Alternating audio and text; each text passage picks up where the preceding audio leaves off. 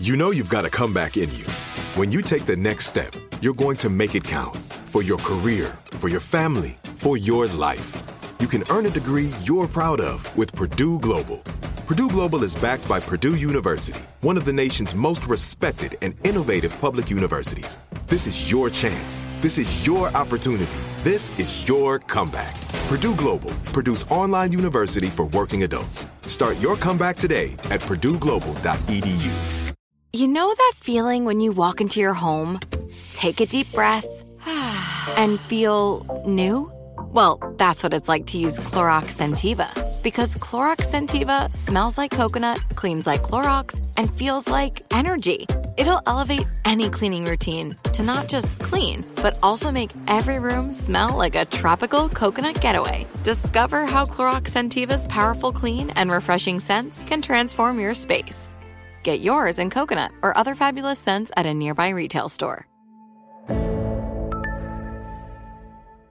Tired of endless diets and weight loss struggles? It's time to say goodbye to frustration and hello to results. Introducing Smart Metabolic Burn from BrainMD, your breakthrough solution to fight stubborn body fat. Imagine burning fat, balancing glucose levels, and regulating metabolism in just 12 weeks. This unique two in one product combines the power of two clinically studied ingredients in one revolutionary formula berberine, which targets abdominal fat, and OEA, which curbs your appetite. With just two capsules a day, Smart Metabolic Burn by BrainMD can kickstart your metabolism, fight stubborn body fat, especially that pesky abdominal fat, and support your weight management journey. Right now, save over 30% on Smart Metabolic Burn at GetSmartBurn.com. The lowest price anywhere. That's GetSmartBurn.com. Don't delay. Transform your life with Smart Metabolic Burn from BrainMD. These statements have not been evaluated by the Food and Drug Administration. Our products are not intended to diagnose, treat, cure, or prevent any disease. For example, if a kid comes back with a good grade, you say, I'm so proud of the work you did, or I'm so proud of how, how hard you worked on this project, this kind of thing, as opposed to, you know, you're brilliant at math. Parents often think saying, you're so smart at math, you're brilliant at math, that that's a positive thing to say because it's, it's encouragement. Yeah. But in fact, if you tell a kid that he's succeeding or she is because she's brilliant, then when they fail, it must be because they're stupid. And yeah. kids make that connection in their minds.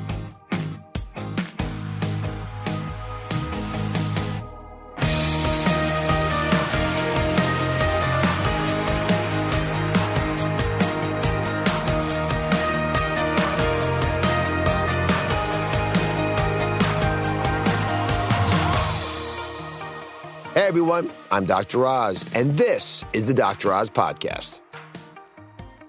Today's uh, guest uh, did two things. He became uh, one of the world's best chess players, and he also became one of the world's best martial art competitors. Both, by the way, performing in world championships and winning them. So uh, he's not someone who's actually learned how to do things right in one area. He's been able to broach the topics as far away as you can possibly imagine. I guess you know I don't even know what's further away than those two from each other. His, his name is Josh, Josh Waitzkin. Uh, some of you may know him uh, because of his his chess prowess. Uh, and, and, and, there are actually movies based uh, on Josh. So, Josh, welcome to the show. Thanks. Great to be here. Uh, well, give me, just in the very beginning, what, it's sort of starting this whole thing off. You're six years old. Uh, you, you, gl- you glance uh, at a chess set uh, somewhere in New York City. Uh, I guess it was your father carrying you around? No, I was with my mom walking through Washington Square Park. With your mom? We were going to play on the monkey bars. On the monkey bars. And you, are sort of intrigued by this game of chess. Walk yeah. me through how that evolved into a, a, a possible career path for you.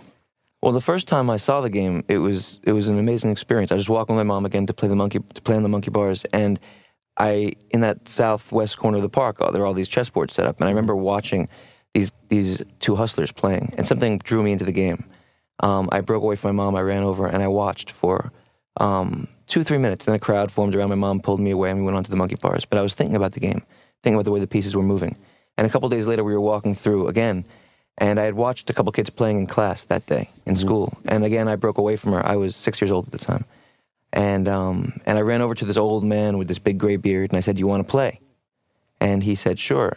And um, my mom told him I didn't know how to play, and we sat down. We we kind of started duking it out, and it was an amazing experience. You know, the way I can describe it is, it felt like I was discovering a lost memory. Very strange. I felt this connection to the game. How'd you learn to make the moves? Well, I watched a couple people playing, um, and the patterns made sense to me on some level. Um, and of course, you know, he was a serious player. I was just a little kid trying to figure it all out. But he saw that I had some talent for the game, and a big crowd gathered around. People started saying things, and I was really lost in the game. And afterwards, he buckled down and he, he beat me in the game. And then he asked me my name, and he wrote about wrote it on a piece of paper, and he said, "Josh Waitzkin, I'll be reading about you in the paper someday." Is that right? And that was my first um, my first game of chess. And after that, I really fell in love with the game. I started playing in Washington Square.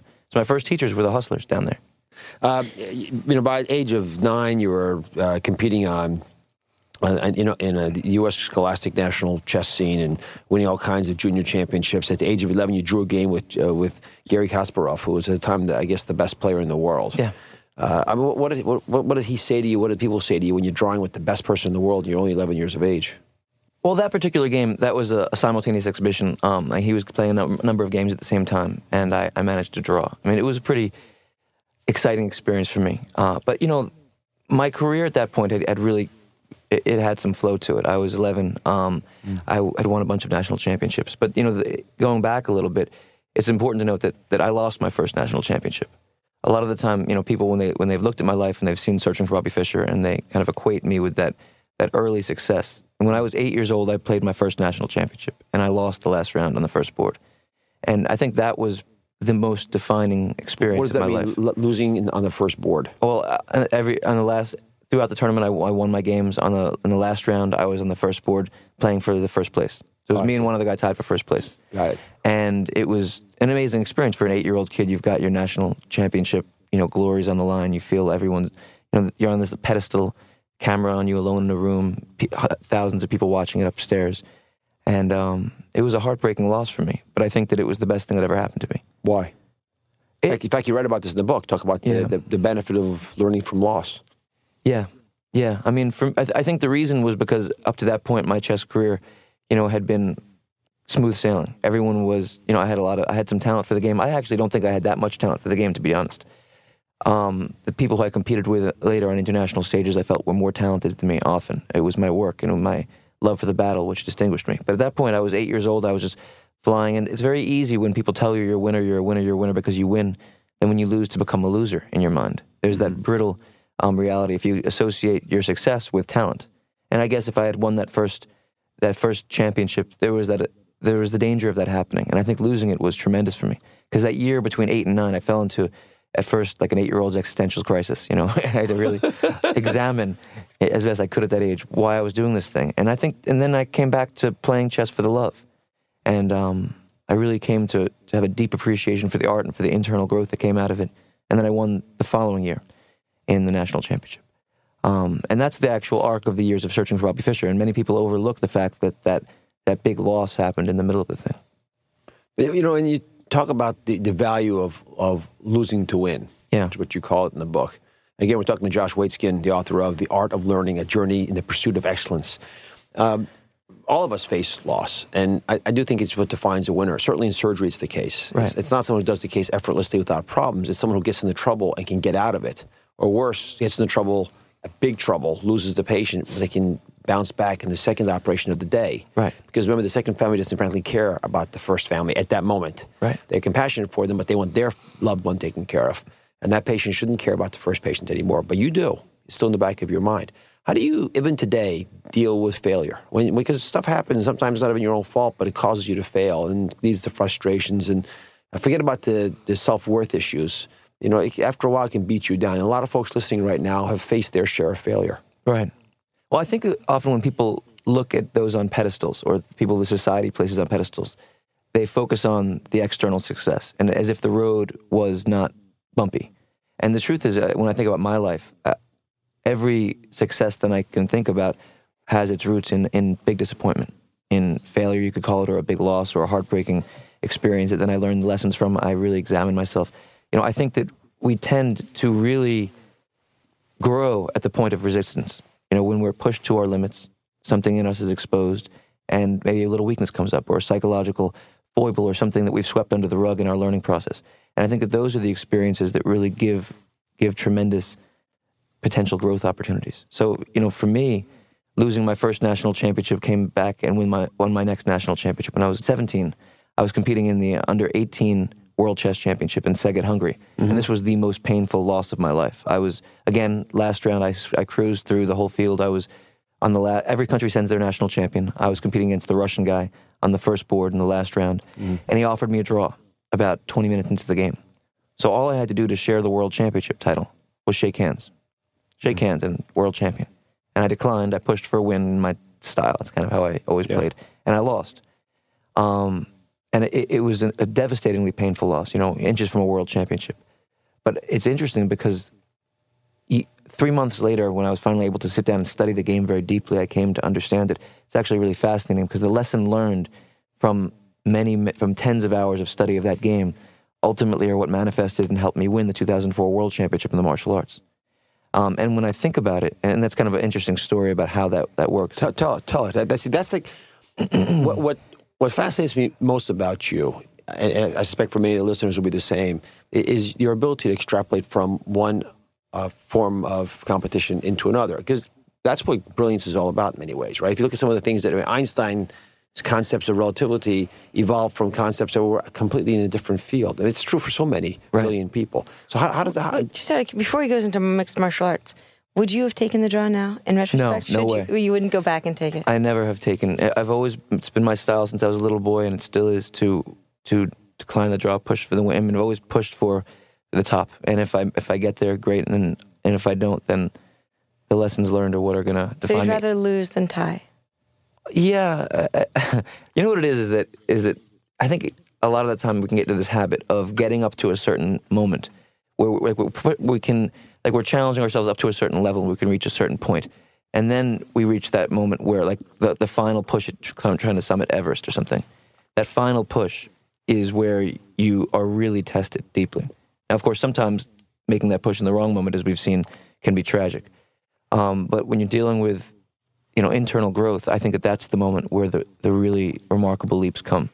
So when I think about my life from when I was a little boy on, it's it's putting myself not it's declining that draw offer and, and testing myself in that final battle at the very end. That Isn't been- there some hubris in that though too, and that often leads to destruction? There could be, but I, it's not that it's not based on a sense of immortality. I mean, I have a very, uh, you know, one thing about being a competitor your whole life in different fields is that you know losing. Like I know losing intimately. It's been part of my road every day. You know, and right now I'm training for the the world championships of, of my third discipline, Brazilian Jiu Jitsu. Um, completely different art, uh, and I'm training every day on the mats with you know 250 pound guys who often are, you know, just I, I take a lot of pain. You know, I mean, I, you win, you lose. It's part of the everyday experience. So I don't really. I- I think that real competitors, people who really put them, or real performers, people who put themselves on the line, you know, like yourself, every every day.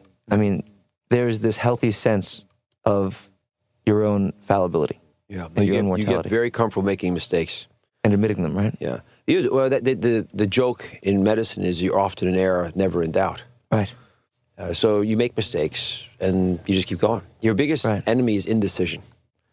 You know, I, I would think in that chess analogy, you know, if, if he offers you the draw and you can't decide to take it or not, that's the biggest problem. Right. and that happens a lot. You know, often people offer draws Yeah. in order to plant the seed in someone's in a critical moment of a game. Somebody will offer their opponent a draw so that that question of whether or not I should take the draw is kind of rippling through their mind while they're trying to make this critical chess decision.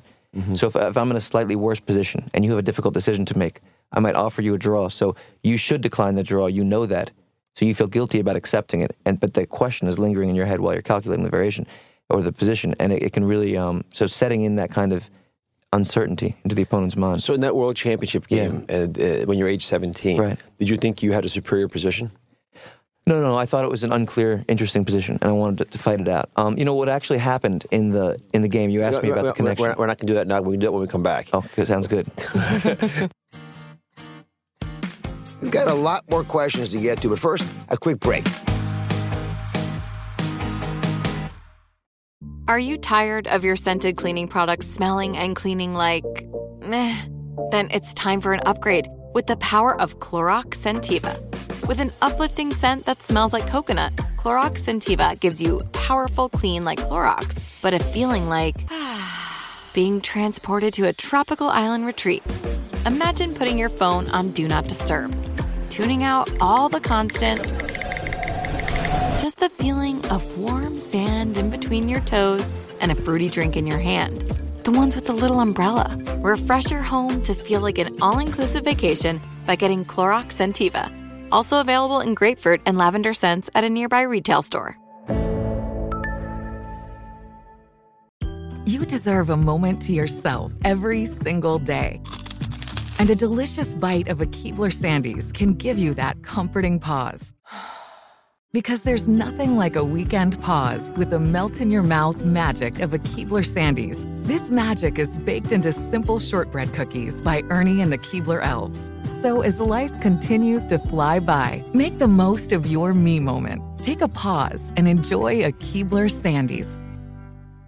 Tired of endless diets and weight loss struggles? It's time to say goodbye to frustration and hello to results. Introducing Smart Metabolic Burn from BrainMD, your breakthrough solution to fight stubborn body fat. Imagine burning fat, balancing glucose levels, and regulating metabolism in just 12 weeks. This unique two in one product combines the power of two clinically studied ingredients in one revolutionary formula berberine, which targets abdominal fat, and OEA, which curbs your appetite. With just two capsules a day, Smart Metabolic Burn by BrainMD can kickstart your metabolism, fight stubborn body fat, especially that pesky abdominal fat, and support your weight management journey. Right now, save over 30% on Smart Metabolic Burn at GetSmartBurn.com. The lowest price anywhere. That's GetSmartBurn.com. Don't delay. Transform your life with Smart Metabolic Burn from BrainMD. These statements have not been evaluated by the Food and Drug Administration. Our products are not intended to diagnose, treat, cure, or prevent any disease. Josh Waitzkin has done many things. He's uh, won national championships, internationally recognized also as a brilliant chess player, but he's also been um, a, a, competitive force uh, and a world champion in, in, martial arts. And he just continues to go into different fields and to test himself. And we're talking a little bit about the, the, the implications of that for all of you as we can teach you about what it means to win and what it means to deal with loss. So you're, you're going to walk me through how that uh, analysis of the chess game that you lost at age 17, when, right. you, when you could have drawn but you didn't, taught you enough to be able to win a world championship in martial arts a decade later. Well, it's interesting. You know, one thing I've observed over time is how, you know, I always study. I always study my losses. The losses are often when when young chess players or you know young artists in any field, they always want to focus on their wins or their best moments. But the, the growth comes from study of the worst moments. And what I've always done in my careers um, both in chess and martial arts, has done a very deep study of moments where I've shown a little glitch, um, because very often the technical and the psychological are somehow interconnected. So there's a technical manifestation of an error, mm-hmm. and there's usually a psychological manifestation which is parallel to it. Mm-hmm. And the connections between those two are really at the core of how I connect disparate arts, like, for example, a physical from a mental discipline. So in that moment, I was um, 17 years old, I was competing in the last round of the World Championship against this guy, Peter Svidler, who's a very strong Russian grandmaster. And um, in the critical moment of the game, I had a slight, slight, slight advantage. Um, but if you play chess at all, one side of the board is called the queen side, the other is the king side. I had a, a small, I was kind of building a positional advantage on the queen side, and he had this king side attack. And if you lose the king, of course, you lose the game. Mm-hmm. Um, so it's a very decisive thing. And there was this, he's a brilliant attacking player, absolutely wild tactician, creative, fantastic attacking player. Um, and that was my style as well, to be, to be aggressive. And in this moment where he, he had this king side attack on, on you know the piece that I cannot lose um, that was beginning, and there was this critical moment in the game, and I studied for 10, 15, 20 hours afterwards, three, about three months after I'd lost the game.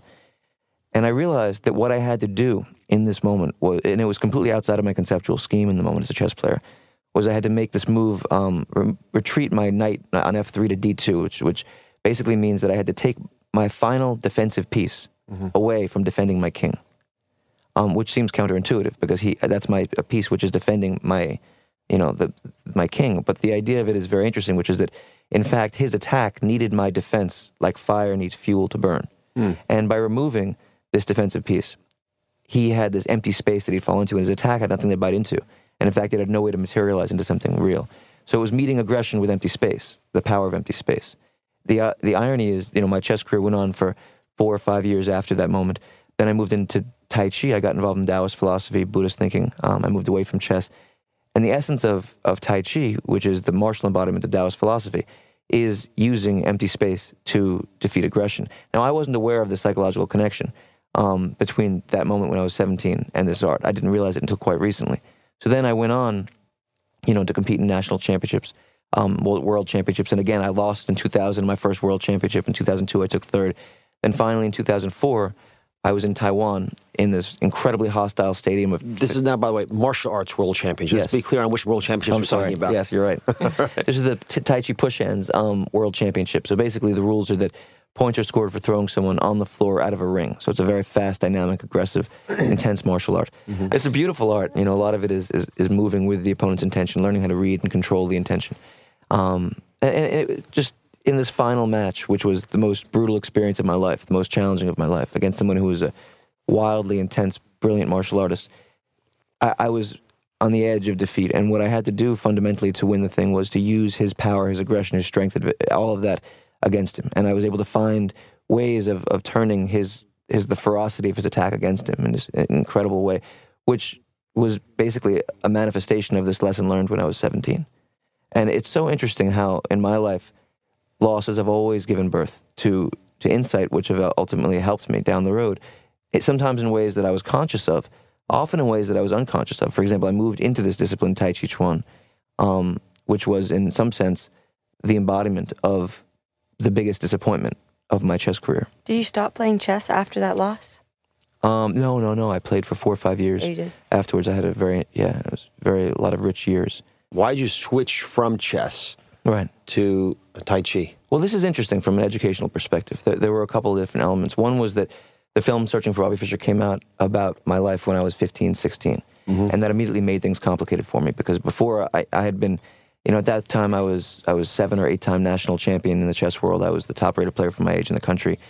Um, I had a lot of momentum. But then suddenly, when I'd go to, to tournaments, I'd have lot, tons of fans, groupies asking me to sign autographs and take pictures. And, and, and I had this difficult thing happened, which was that slowly over the ages, ages of 17, 18, 19, 20, little by little, I was becoming externalized. My, my love for the game um, was being challenged by these external, by, by watching myself think from across the room, by thinking how I looked to all the fans, by the television cameras. by- Yes, but there yeah. was this other element of it, which I think was, was in fact more insidious, um, which was that, or more, I think it was more decisive as well, which was that when I was in my late teens, I began working with this Russian coach who urged me to. I was a very aggressive, creative chess player. My mm-hmm. strength lay in creating chaos on the chessboard mm-hmm. and finding hidden harmonies. I thrived in stormy conditions where things were wild and my opponents were searching for clarity, but I was at peace in the unknown. Mm-hmm. That was what my style was. And this coach was a much more conservative, quiet, positional player.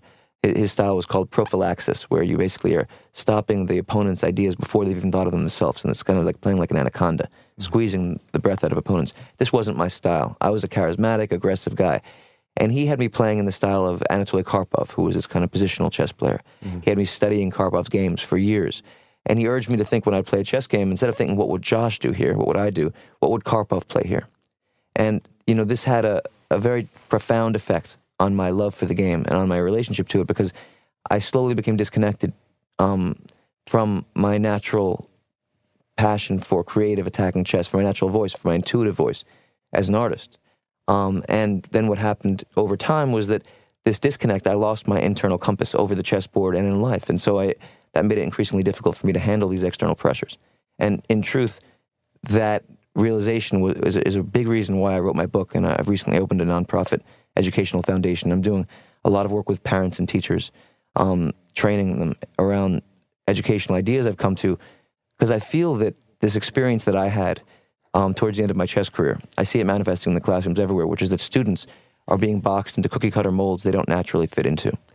Um, for example, if a teacher learns one way, they'll often teach the students that same way, as opposed to bringing out the natural shine of a student. And if there's anything that I've learned through my lifetime of, of competition and learning, it's that we really, in moments where we're pushed to our absolute limits, if there's anything that we haven't genuinely, introspectively addressed in our learning process, again, if we've swept anything under the rug, if we haven't taken ourselves on, then it'll come out under pressure. And the ones who really shine, in my opinion, in all fields, are the ones who are basically expressing their personalities naturally and seamlessly through their discipline.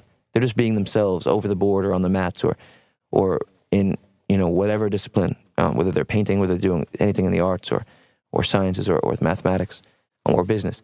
They're they're learning and they're performing in a manner which is tapped into their their unique minds.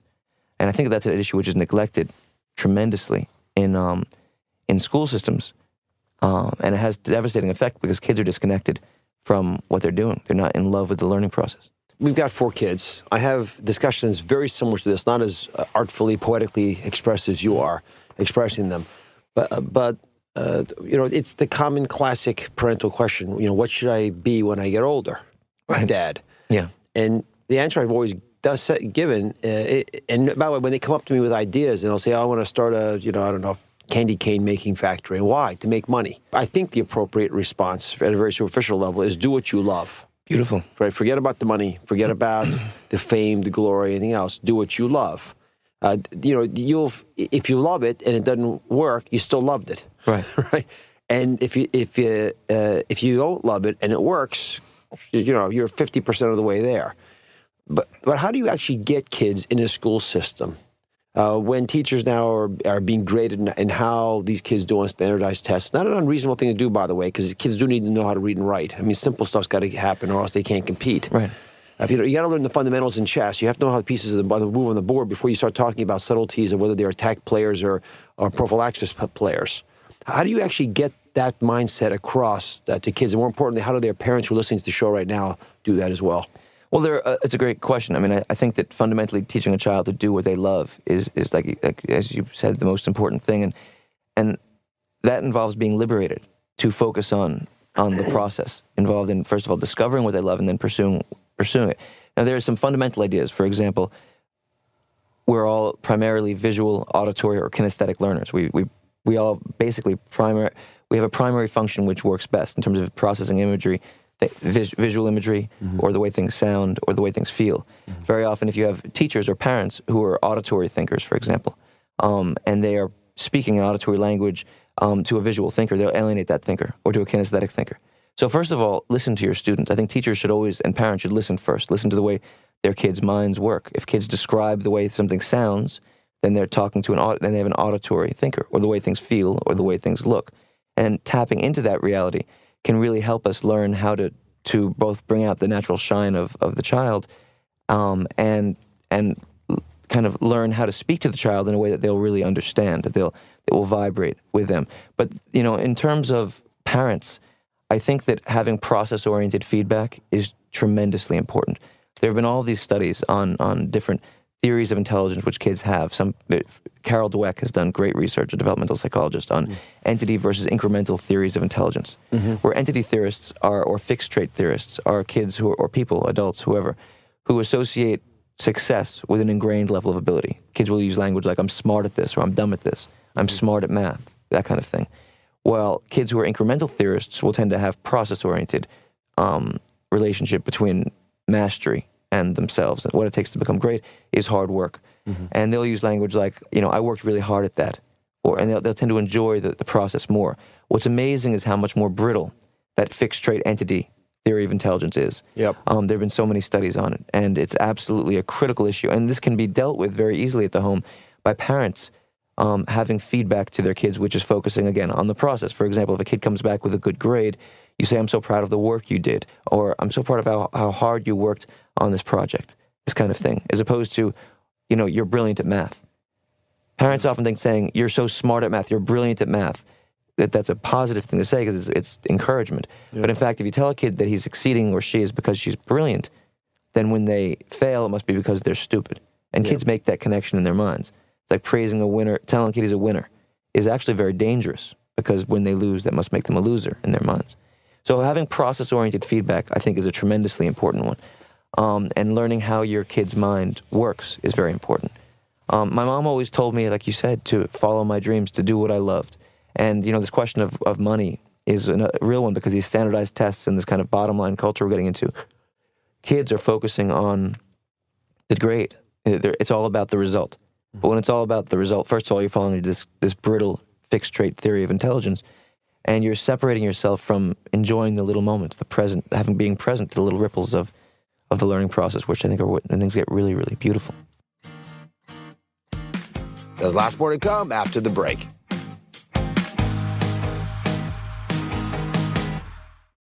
Are you tired of your scented cleaning products smelling and cleaning like meh?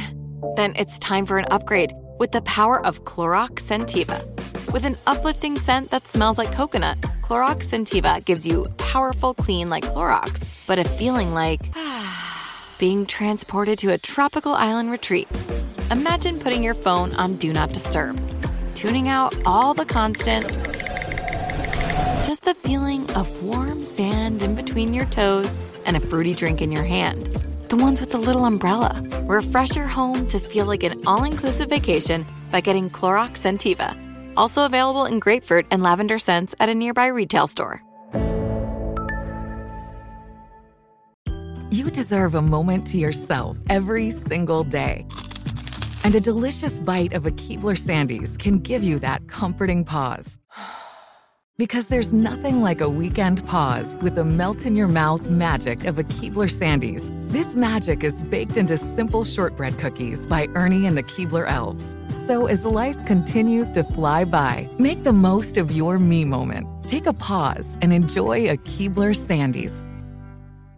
Tired of endless diets and weight loss struggles? It's time to say goodbye to frustration and hello to results. Introducing Smart Metabolic Burn from BrainMD, your breakthrough solution to fight stubborn body fat. Imagine burning fat, balancing glucose levels, and regulating metabolism in just 12 weeks. This unique two in one product combines the power of two clinically studied ingredients in one revolutionary formula berberine, which targets abdominal fat, and OEA, which curbs your appetite. With just two capsules a day, Smart Metabolic Burn by BrainMD can kickstart your metabolism, fight stubborn body fat, especially that pesky abdominal fat, and support your weight management journey. Right now, save over 30% on Smart Metabolic Burn at GetSmartBurn.com, the lowest price anywhere. That's GetSmartBurn.com. Don't delay. Transform your life with Smart Metabolic Burn from BrainMD. These statements have not been evaluated by the Food and Drug Administration. Our products are not intended to diagnose, treat, cure, or prevent any disease.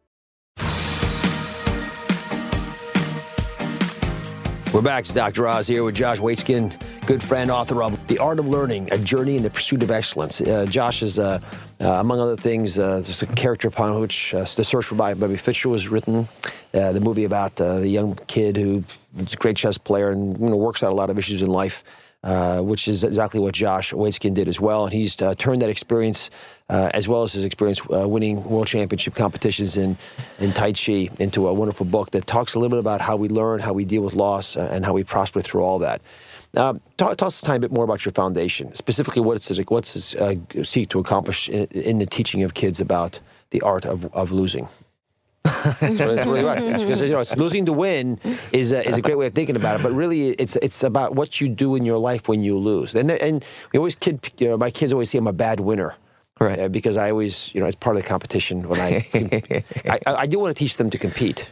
That's I've seen you important. win on the basketball court. You seem like a pretty gracious winner to no, me. It's, I don't, I'm not being a bad winner on purpose. I mean, I, am sorry. yes, I he is. I'm being a bad winner on purpose, but I'm doing it in part to teach them to compete. I don't want them to ever think it's okay to walk away from the competition. Right. Uh, and I'm, I'm not sure that's the right thing to do, by the way. I, but my, my personality is of that nature, and right. I don't want them it, complacent. It, and Josh, you said this earlier on, and I was yeah. curious about why you didn't take that draw when you were 17. Yeah. You could have been the world champion because we, we wouldn't know any different. Well, I would have been shared world champion. I, I know, I know, but that, you, no, no one's going to say that.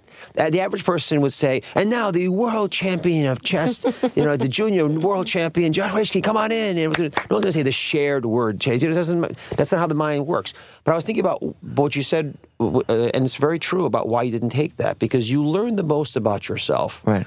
Uh, at the very extremes. Yeah. And the extremes don't happen when you're about to summit and you say, yeah, I'm not going to summit this time. I, I, got up far enough. I can see the top of, of Kilimanjaro or right. whatever, whatever, you're trying to summit, Everest, and I'll come back again. It's that last little bit. When right. you talk about working out, it's the last 5 10% where you get most of the benefit. Right, absolutely. So, so I want the kids to compete.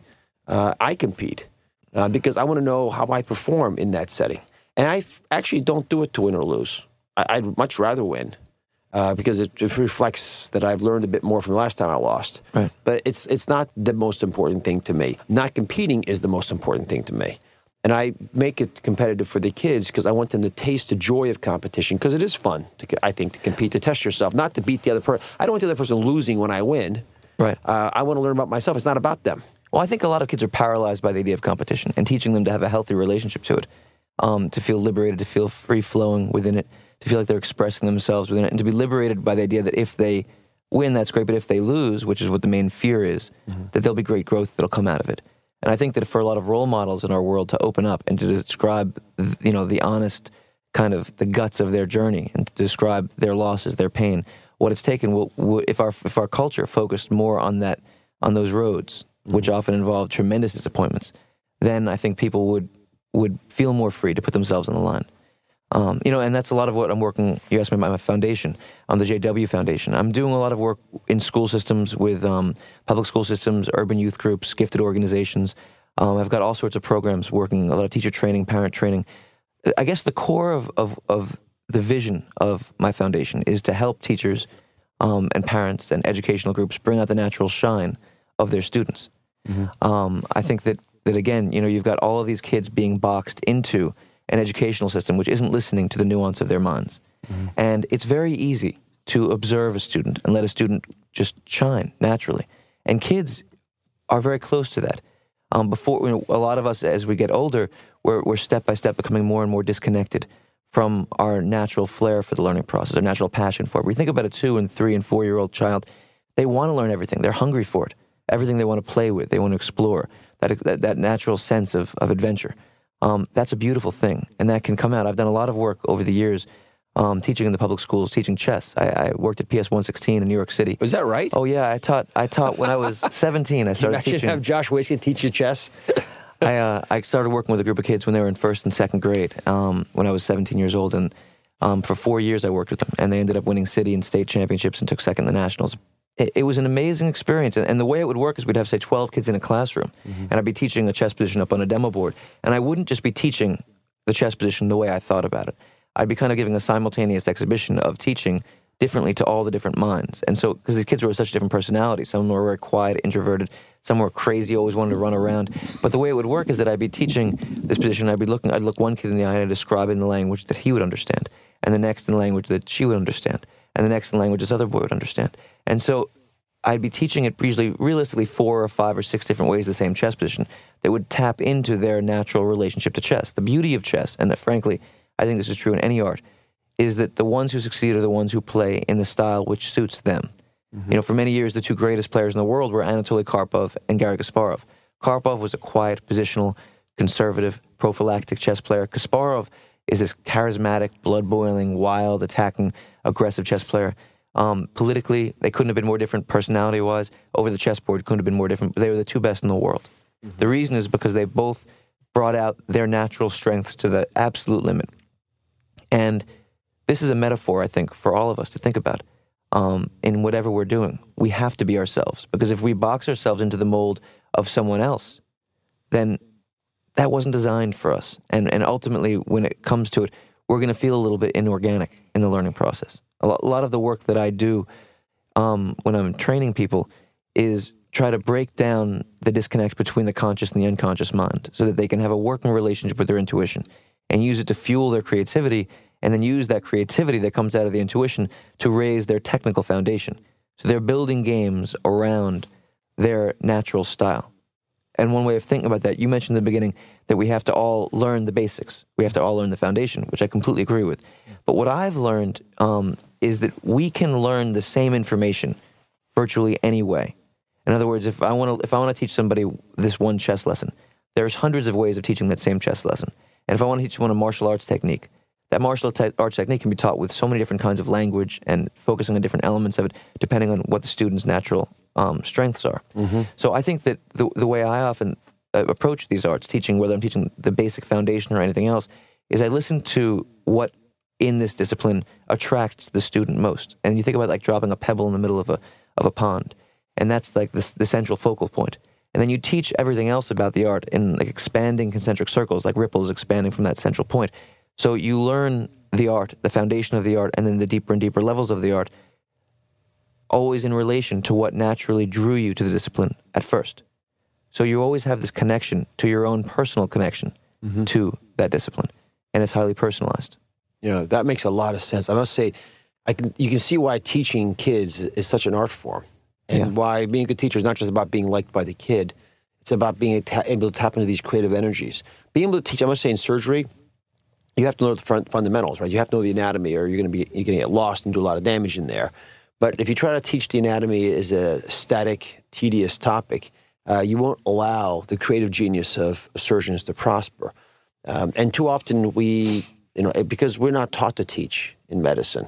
It's one of the reasons it's hard to pass the art form along. The, the, historically, when we would pass on trades and and and we do we still do it in sports a little bit. You mentor people, right? Right. You take someone who was young, they'd watch you. They were probably attracted to you a little bit because they were a little bit like you Right. And then you you know they'd modify what you were doing to their own. To, when we try to uh, make it modular, and you go from person to person to person to person, you don't actually have the mentorship systems anymore. Right. And today's educational system is a throwback to the 1830s agrarian society in which it was created. Uh, and we have modified it and morphed it and you know, changed it now into an educational system that may not deal well with the intellectual and creative needs of a 21st century child. I just had this heartbreaking experience. Um, I went in to visit um, Dennis Dalton, who was my favorite college professor, the most important professor of my life, and he's he's a Barnard and Columbia professor who teaches political theory, and he teaches this this um this political theory series, and then also class a, a series on Gandhi and nonviolence. Um, an amazing man, and I went in to listen to this lecture. It was just one of his final lectures of his career because he's retiring. Um, and it was in this amphitheater with about 350 students. And I was sitting in the back listening to this guy, and he's one of the most brilliant minds of our generation. And I was shocked because I hadn't been in a college classroom for many years, and there were all these computers open, and I thought everyone at first would be taking notes. But then what I started to observe was that there were literally hundreds of kids surfing Facebook, buying things on Amazon, going shoe shopping on JCrew and UrbanOutfitters.com. I mean, What, doing what were they buying? Shoes.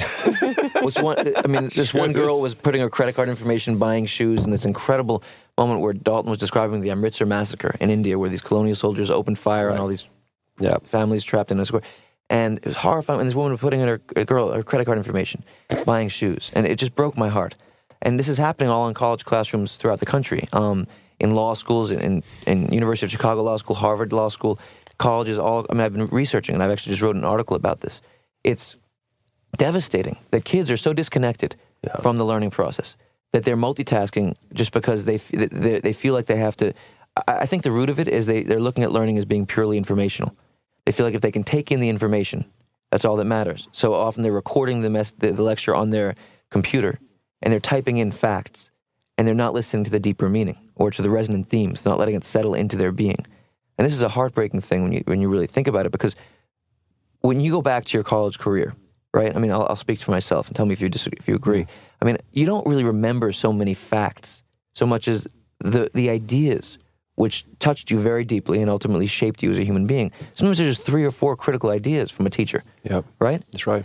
It's the fa- the facts are, are just the fa- are just the very beginning, that superficial outer layer. But that's what we're focusing on in our educational system, and and I think that part of that is because kids are disengaged from learning. I think the reason they're disengaged is because teachers, from when they're at a very young age, aren't listening to their natural minds. They're not, listening to how the student's mind works, and they're not learning how to bring out that natural strength. And so kids aren't feeling listened to, so they're shutting off their minds.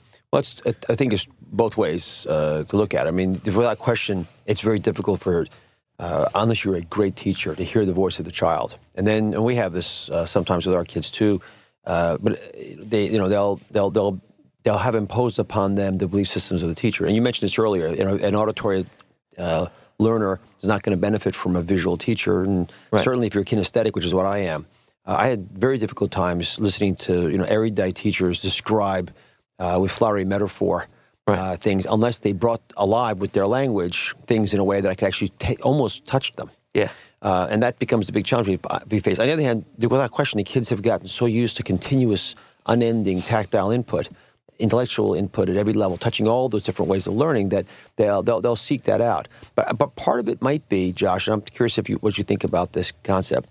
Um, it, it might be that, that in fact uh, we should go back to uh, a model of teaching where you only have that one or two or three professional role, the mentor model, uh, where people do get to know you well enough that they can play a creative role. Because parents historically did that, and they should still be able to do that. Right. Um, but it's tough because this is complex stuff, and a lot of you out there listening are thinking, "My goodness, you know." Josh Waitzkin, uh, who you know describes this stuff so beautifully, but then again, he's a world champion chess player and martial arts expert. Uh, of course, he's he's going to be able to describe this well. Well, I don't really think. uh, First of all, I agree with you about the mentor idea. I think it's beautiful for for teachers and students to become very deeply involved with one another and to learn about how their minds work. I mean, I think the mentors have to be very astute. They obviously have to be beautiful at what they do. Um, but but listen, I mean, I'm just a regular guy. I mean, my relationship to learning has just come with putting myself on the line, taking myself on, learning lessons, um, and just consistently being honest with myself about these things. And about a lot of what I've done with my book is is kind of lay my heart on the line. I described often, I, I focused on the most painful moments of my life, um, maybe more than the successes, because I think those are what were most defining. And I, I don't believe that this is something that is terribly difficult to do. Um, learning to listen to how your your child's mind works. I think that just the idea that we all think differently and that that's okay. I think it's it's it's it's hard if you get stuck in your mind. Our guest today has been Josh Waitzkin, uh, just wonderful uh, and a very compelling discussion about what education, learning, winning, and even losing are all about. His book, The Art of Learning: A Journey in the Pursuit of Excellence.